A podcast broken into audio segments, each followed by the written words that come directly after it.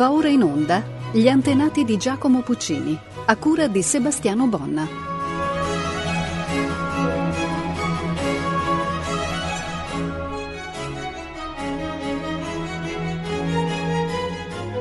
Cari ascoltatori di Rete Toscana Classica, ben ritrovati per questo nuovo ciclo di trasmissioni. Il 2008, come tutti ormai sanno, è il 150 anno dalla nascita di Giacomo Puccini e in questo ciclo di quattro trasmissioni andremo alla riscoperta di un capitolo meno noto eh, riguardante la vicenda di Giacomo Puccini, cioè quello dei suoi antenati.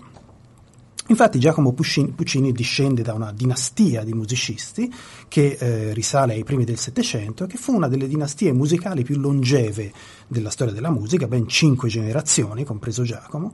Eh, per avere un'idea della sua estensione temporale, vediamo a quale altra generazione di celebri musicisti appartennero i Puccini. Il capostipite Giacomo Senior del 1712 eh, appartiene alla generazione di Gluck e di Emanuel Bach, eh, nasce due anni prima. Antonio del 1747 a quella fra Boccherini e Mozart, Domenico è della generazione di Beethoven, di cui è più giovane di due anni, e Michele, il padre di Giacomo, nasce nello stesso anno di Verdi e di Wagner, il 1813. Questi compositori, come vedremo, svolsero tutti la funzione di organista, oltre ad altre mansioni, e eh, Giacomo Junior, sulle cui spalle gravava il peso di tutta questa tradizione, riassunta per intero fra l'altro nel suo nome completo, cioè Giacomo Antonio Domenico Michele Puccini, eh, sembrava destinato alla stessa strada, quella di organista nella cattedrale di San Martino a Lucca e di probabile insegnante nell'istituto musicale lucchese. E solo se siamo a conoscenza di questa tradizione possiamo comprendere gli esordi musicali di questo illustre esponente del melodramma italiano, eh, una tradizione che ebbe un'influenza marginale senz'altro sulla sua produzione, ma che tuttavia lasciò una sua impronta. Lucca può vantare altre illustri dinastie di musicisti, ricordiamo soltanto le famiglie dei Dorati e dei Guami. Eh, qual è il motivo della longevità di queste dinastie? Probabilmente è eh, nella storia di Lucca, non solo dal punto di vista musicale. Lucca fu un importante insediamento romano, sorto in una pianura sulle rive del Serchio. Eh, nel Medioevo era diventata una repubblica potente che contese l'egemonia della Toscana a Firenze e a Pisa. Quando poi questa potenza diminuì, la sua ricchezza eh, non venne meno, grazie soprattutto all'industria della seta, e le mura che ancora oggi possiamo ammirare non vennero mai violate, tanto che le istituzioni di Lucca rimasero al riparo da influenze esterne. Una tranquillità, pagata forse con un certo isolamento, che però fece sì che a Lucca si potesse sviluppare una tradizione musicale fra le più ricche della Toscana. Ricordiamo soltanto la presenza nella cattedrale di San Martino nel, XV secolo del carmelitano John Hothby, eh, illustre compositore e teorico inglese in qualità di maestro e direttore dei cantori, che attirò allievi da ogni dove e i natali dati da questa città ad alcuni celebri compositori del Settecento come Geminiani, Barsanti e Boccherini. La famiglia Puccini è originaria di Celle in Val di Roggio, un paesino sulle pendici delle Apuane. È qui che viene al mondo il capostipite Giacomo Senior, il 26 gennaio del 1712, questa è almeno la data di battesimo. Eh, suo padre Antonio morì quando era molto giovane e Giacomo si trasferì a Lucca nel 19 insieme al fratello Michele, che diventò anche lui musicista, fra l'altro, oltre che sacerdote. E qui cominciò i suoi studi musicali sotto Giuseppe Montuoli, organista della cattedrale di San Martino, e poi a Bologna, fra i 20 e i 22 anni di età, con Giuseppe Maria Carretti, stimatissimo didatta dell'Accademia Filarmonica e maestro di cappella in San Petronio. Bologna all'epoca era una delle mete più ambite per l'apprendimento della musica, proprio per la presenza di questa accademia, oltre che del didatta più celebre del, dell'epoca, cioè Padre Martini. E naturalmente il nostro Giacomo conosce Padre Martini e instaura con lui un rapporto non freddamente professionale, ma un rapporto d'affetto che verrà consolidato negli anni con un fitto scambio epistolare e un costante invio di composizione che Giacomo sottoponeva al giudizio del grande teorico e didatta, eh, che alla perfetta scienza del contrappunto univa l'umanità e la grande bontà di cuore, tanto che insomma, chiunque entrasse in rapporti con lui poi gli restava affezionato per il resto della vita. Sono noti i rapporti che il giovane Mozart intrattenne con questo illustro personaggio e meno noti ovviamente sono i rapporti che invece legarono Padre Martini a Giacomo Puccini senior. I due si scambiarono varie lettere e c'è un epistolario che è conservato nella biblioteca del Conservatorio di Bologna che, eh, come è noto, è intitolato proprio al Martini.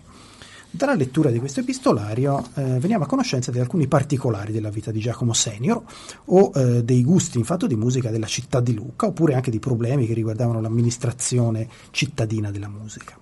Per esempio, in una lettera datata Lucca 1737, Giacomo aveva 25 anni, veniamo a sapere che eh, Padre Martino lo aveva esortato a iscriversi a un concorso come maestro di una non precisata cappella europea, dove il grande didatta avrebbe fatto da giudice. Puccini lo ringrazia e eh, chiede di potergli inviare qualche suo lavoro, pregandolo di riguardarlo, leggiamo, con occhio benigno di compassione. Eh, da un'altra missiva sappiamo che Puccini gli inviò vari mottetti, eh, una messa a otto voci composta per le celebrazioni del Volto Santo e un'altra a quattro scritta per il monastero di Santa Giustina, eh, scusandosi di alcune cose di strepito, si legge mm, in questa lettera, degli effettaci potremmo chiamarli, che evidentemente esulavano dal contrappunto puro che Puccini temeva fossero sgraditi all'orecchio purgatissimo, come egli lo definisce, di padre Martini. Non sappiamo se poi eh, Puccini partecipò a questo concorso, eh, certo è che in seguito non si mosse mai da Lucca. Nella biblioteca del liceo di Bologna è conservato un vexilla a quattro voci concertato con violini obbligati e viola ad libitum del 43 che valse a, eh, al nostro Giacomo Puccini la nomina a Accademico Filarmonico di Bologna. Questo legame con la città di Bologna, come vedremo, sarà un elemento caratterizzante della formazione di gran parte dei membri della famiglia Puccini. Ehm, le occasioni di fare musica nella Serenissima Repubblica di Lucca erano molte.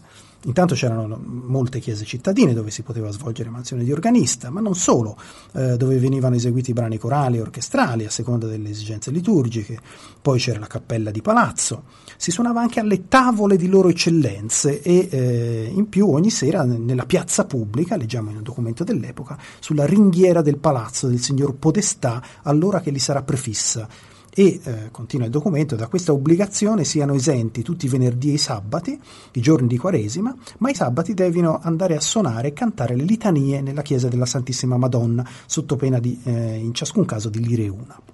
E poi naturalmente c'erano le esecuzioni di oratorio in, in, varie congregazioni e chiese. Per esempio il Giuseppe riconosciuto e il Gioas re di Giuda di Boccherini furono scritti per la chiesa di Santa Maria Corte Orlandini nel 1765. E poi naturalmente c'era l'opera, eh, con i teatri delle accademie, il Pantera, il Goldoni, il Teatro del Giglio che poi sarà restaurato dai Borboni. Del resto Lucca è legata alla nascita dell'opera per la presenza della poetessa lucchese eh, Laura Guidiccioni, su cui il compositore Emilio De Cavalieri scrisse alcune primizie tutte di musica molto importanti. E poi c'erano le tasche, una manifestazione tipica di Lucca, di cui parleremo meglio la prossima volta. E infine si poteva insegnare, naturalmente. C'erano scuole di canto a Lucca addirittura prima del X secolo. Eh, nella scuola presso la cattedrale si insegnava il canto gregoriano dall'VIII secolo, poi la polifonia, che accompagnò sempre le funzioni. Alla fine del Cinquecento c'erano tre scuole nei seminari di San Michele, San Martino e San Giovanni.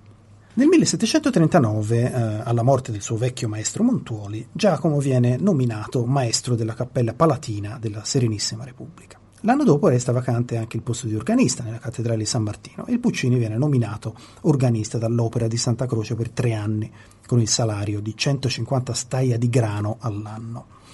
Eh, l'incarico gli verrà sempre rinnovato alle scadere di questi tre anni fino al 1779. E queste veramente sono le due massime cariche lucchesi.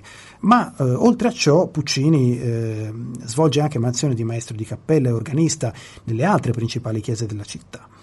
Uh, un quadro molto vivo della sua attività di compositore, esecutore, organizzatore di eventi musicali emerge dalla lettura di un interessantissimo diario da lui tenuto, il Libro delle musiche annue ed avventizie, che copre gli anni fra il 1748 e l'81. Sono tre grossi volumi, ce n'è anche un quarto completato dal figlio Antonio che arriva all'82 e ci troviamo conti, elenchi, paghe, cronache delle funzioni in chiesa e dei concerti, senza parlare delle composizioni eseguite osservazioni sui rapporti fra i musicisti, orari delle funzioni, poi vivande, processioni, gite in navicello dal porto della Formica, viaggi a cavallo e così via. In orchestra troviamo citato fra l'altro Boccherini padre e più volte anche il figlio. Per gli spettacoli delle tasche, Puccini disegna la disposizione dell'orchestra con molta precisione. Eh, viole e corni sopra un rialzo, poi c'era un palco per il cembalo, che eh, non c'era in tutte le accademie, e si sa comunque che lo spazio per i cantori e i musici era ristretto, con conseguenti proteste varie. Veniamo a sapere anche altre cose, per esempio Puccini non aveva in simpatia lo stile esecutivo dei castrati, secondo lui troppo attenti alla musica e poco alle parole, all'espressione, specialmente nei recitativi, eh, nell'esecuzione di musica sacra in particolare. E in un altro luogo parla eh, ancora dell'importanza della parola. Secondo lui i cantori dovevano studiare il libretto per capire la storia e quindi potersi investire del sentimento delle parole, leggiamo, e dare ai recitativi quell'espressione che è necessaria. Dal 1767 Giacomo svolge anche l'ufficio di organista nella chiesa di San Pier Maggiore, succedendo a Domenico Pierotti. All'età di 68 anni, avendo ottenuto dal Consiglio della Repubblica di essere sostituito dal figlio Antonio nella direzione della Cappella di Palazzo, il 6 ottobre del 1779 domanda un'analoga sostituzione all'opera di Santa Croce per il servizio di organista in cattedrale. L'opera lo concede limitatamente ai casi di malattia o di morte, ma di fatto da quel momento Giacomo resta a riposo. Cesserà di vivere il 16 maggio del 1781 nella parrocchia di San Pier Maggiore, dove risiede tutta la famiglia, e verrà sepolto in San Romano. La produzione di Giacomo è costituita soprattutto di musica sacra, di ogni tipo e organico. E Luca eh, offriva una grande varietà di occasioni per la musica sacra, con tradizioni per certi versi uniche, come le feste di Santa Croce con l'esaltazione del volto santo, questo celebre crocifisso ligneo, ne parleremo meglio in una prossima trasmissione, una festa che prevedeva vespri, messe e da un certo momento in poi il cosiddetto mottettone. Eh, e poi c'era la festa della confraternita di Santa Cecilia, più tutte le normali occasioni liturgiche. Eh, lo stile sacro di Giacomo Puccini senior è tipico del periodo barocco, c'è un largo uso di contrappunto, buona scrittura vocale, l'utilizzo della tecnica concertante col contrasto fra gruppi vocali e strumentali. Puccini è molto attento al testo, che eh, di volta in volta tratta negli stili più disparati, stile corale più antico o stile di aria più espressivo e attento alla, alla espressione degli affetti ci ha lasciato un Domine Dixit a otto con strumenti e trombe per la festa di Santa Croce, eh, un Te Deum del 56, un Magnificat a quattro con violini e ripieni e corni da caccia del 67, e poi un, oratorio, il Martirio di San Valentino, eseguito nella Pievania di Bientina, vicino a Pisa nel 1754, insieme alla messa solenne di Pentecoste. Eh, Bientina festeggiava ogni anno San Valentino Martire con una grande solennità nel giorno della Pentecoste e affluivano fra l'altro in quei giorni molti presunti ossessi indemoniati per supplicare la guarigione. E poi non va dimenticata l'attività di didatta di Giacomo Senior. Basti ricordare fra i suoi allievi il celebre compositore di massa Pietro Alessandro Guglielmi, che terminò la sua carriera notevole come maestro di cappella in San Pietro a Roma. In questa trasmissione ascolteremo alcune pagine sacre di Giacomo Puccini Senior, mentre nella prossima vi proporremo dei brani da una delle tasche e ci occuperemo naturalmente della figura di Antonio. Cominciamo con la Messa di Requiem, una pagina veramente notevole di questo compositore, in cui si palesa tutta la sua attenzione tipicamente settecentesca nell'illustrare il testo sacro tramite la grammatica e la sintassi tipici di un altro linguaggio, quello musicale. È evidente che la parte che maggiormente accende la fantasia dei compositori che si accingano a scrivere un requiem è il diesire, cioè la parte più ricca di immagini e quindi di potenzialità espressive, anche descrittive della musica. E eh, dato che non possiamo ascoltare tutta la messa per ragioni di tempo, ho scelto di farvi ascoltare l'intera sequenza appunto del Dies Irae, la quale si apre con un coro in cui Giacomo mette in musica i versetti iniziali, Dies Irae, Dies Illa, eccetera. Al Quantus Tremor troviamo un brano ternario con il soprano solista, gli archi fra l'altro imitano il tremore di fronte alla maestà divina con dei veloci passaggi a terzine, nel Tuba Mirum c'è un basso solista e eh, il ritmo è quello della fanfara con gli archi che imitano gli ottoni. Mors Stupebit è di nuovo un brano corale, Liber Scriptus è un brano per tenore cui si aggiunge il controtenore o contralto, è un concertato con l'orchestra d'archi. Alle parole quid sum miser, poco prima della fine, l'andamento rallenta. Uh, Rex Tremende Majestatis è una pietosa invocazione del coro. Alla parola ricordare entrano i solisti. Juste Judex è invece una dolce aria ternaria affidata al soprano, che dialoga col violino concertante, eh, è caratterizzata da, da delle sincopi molto espressive. E qui Mariam è un bel numero contrappuntistico per coro, Preces Me è un brano per controtenore e basso, Confutatis è di nuovo corale, chiaramente, eh, con delle belle invocazioni su uh, Voca Me, che rendono alla perfezione l'idea della turba dei fedeli che invocano la pietà divina.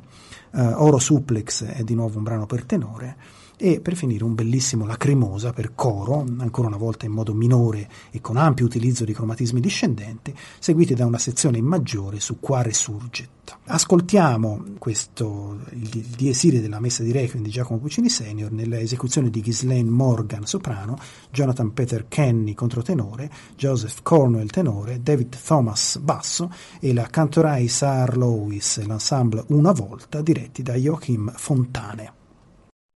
Yeah.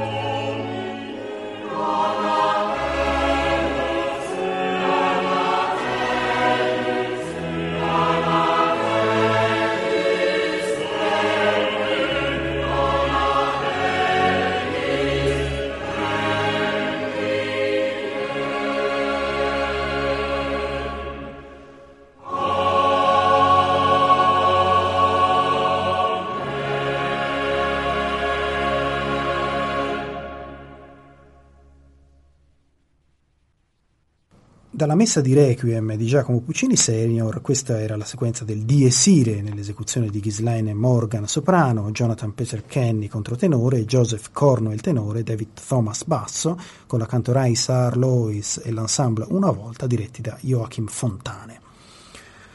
Eh, e passiamo a un salmo, un salmo di Giacomo Puccini, junior, eh, senior, eh, il salmo De Profundis, il salmo 129, sempre per, li, per De Fonti con sinfonia, di cui ascolteremo degli estratti. Eh, la sinfonia immette veramente nell'atmosfera penitenziale di questo celeberrimo salmo, il sesto salmo penitenziale che la Chiesa fa recitare per i defunti, dove il salmista, il salmista, o meglio ancora il popolo di Israele, invoca Dio dall'abisso di miserie e colpe in cui si trova, chiedendone il perdono. Il coro subito rende l'idea di questa profondità con due intervalli, due salti discendenti, quarta e quinta discendenti, che ci immergono nell'abisso. Eh, Puccini sviluppa questi intervalli per tutto questo brano, passando da tonalità minori a maggiori, che esprimono una sempre maggiore fiducia e speranza. Eh, segue Fiant Aures Tue, che è un assolo per soprano, è un'oasi di dolcezza, appena turbata qua e là dall'incupirsi dell'armonia. Poi Si Iniquitates è di nuovo un coro di intensa espressività in stile antico, eh, in cui Puccini mostra tutta la sua abilità contrappuntistica. Eh, da notare l'enfasi posta sulla parola quis, chi, chi potrà sostenersi se il Signore terrà conto delle colpe? Qui a Apud Te è un assolo di contralto, c'è un'introduzione, un'introduzione, strumentale ricca di cromatismi che ombreggiano la generale luminosità di questo brano, eh, in cui il testo parla eh, sì di perdono, ma soltanto della speranza e non della certezza di ottenerlo. E per finire ascolteremo Sustinuit anima mea, un bellissimo dialogo fra basso e contralto. Eh, anche qui si parla della speranza nel verbo del Signore che Puccini sottolinea stavolta con toni più cupi. Il soprano è Julia Gooding, Jonathan Peter Kenny controtenore, James Gilchrist tenore, Adolf Seidel basso, la cantora Isar Lois e l'ensemble Una volta sono diretti sempre da Joachim Fontane.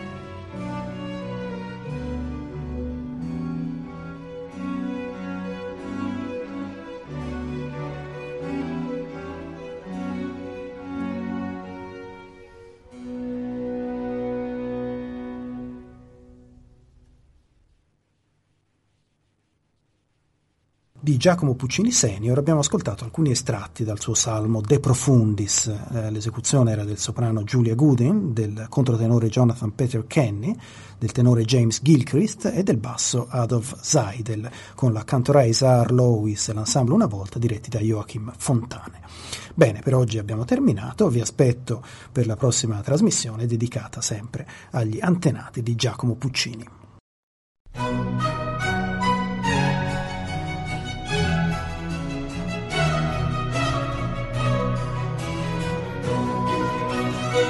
Abbiamo trasmesso Gli antenati di Giacomo Puccini, a cura di Sebastiano Bonna.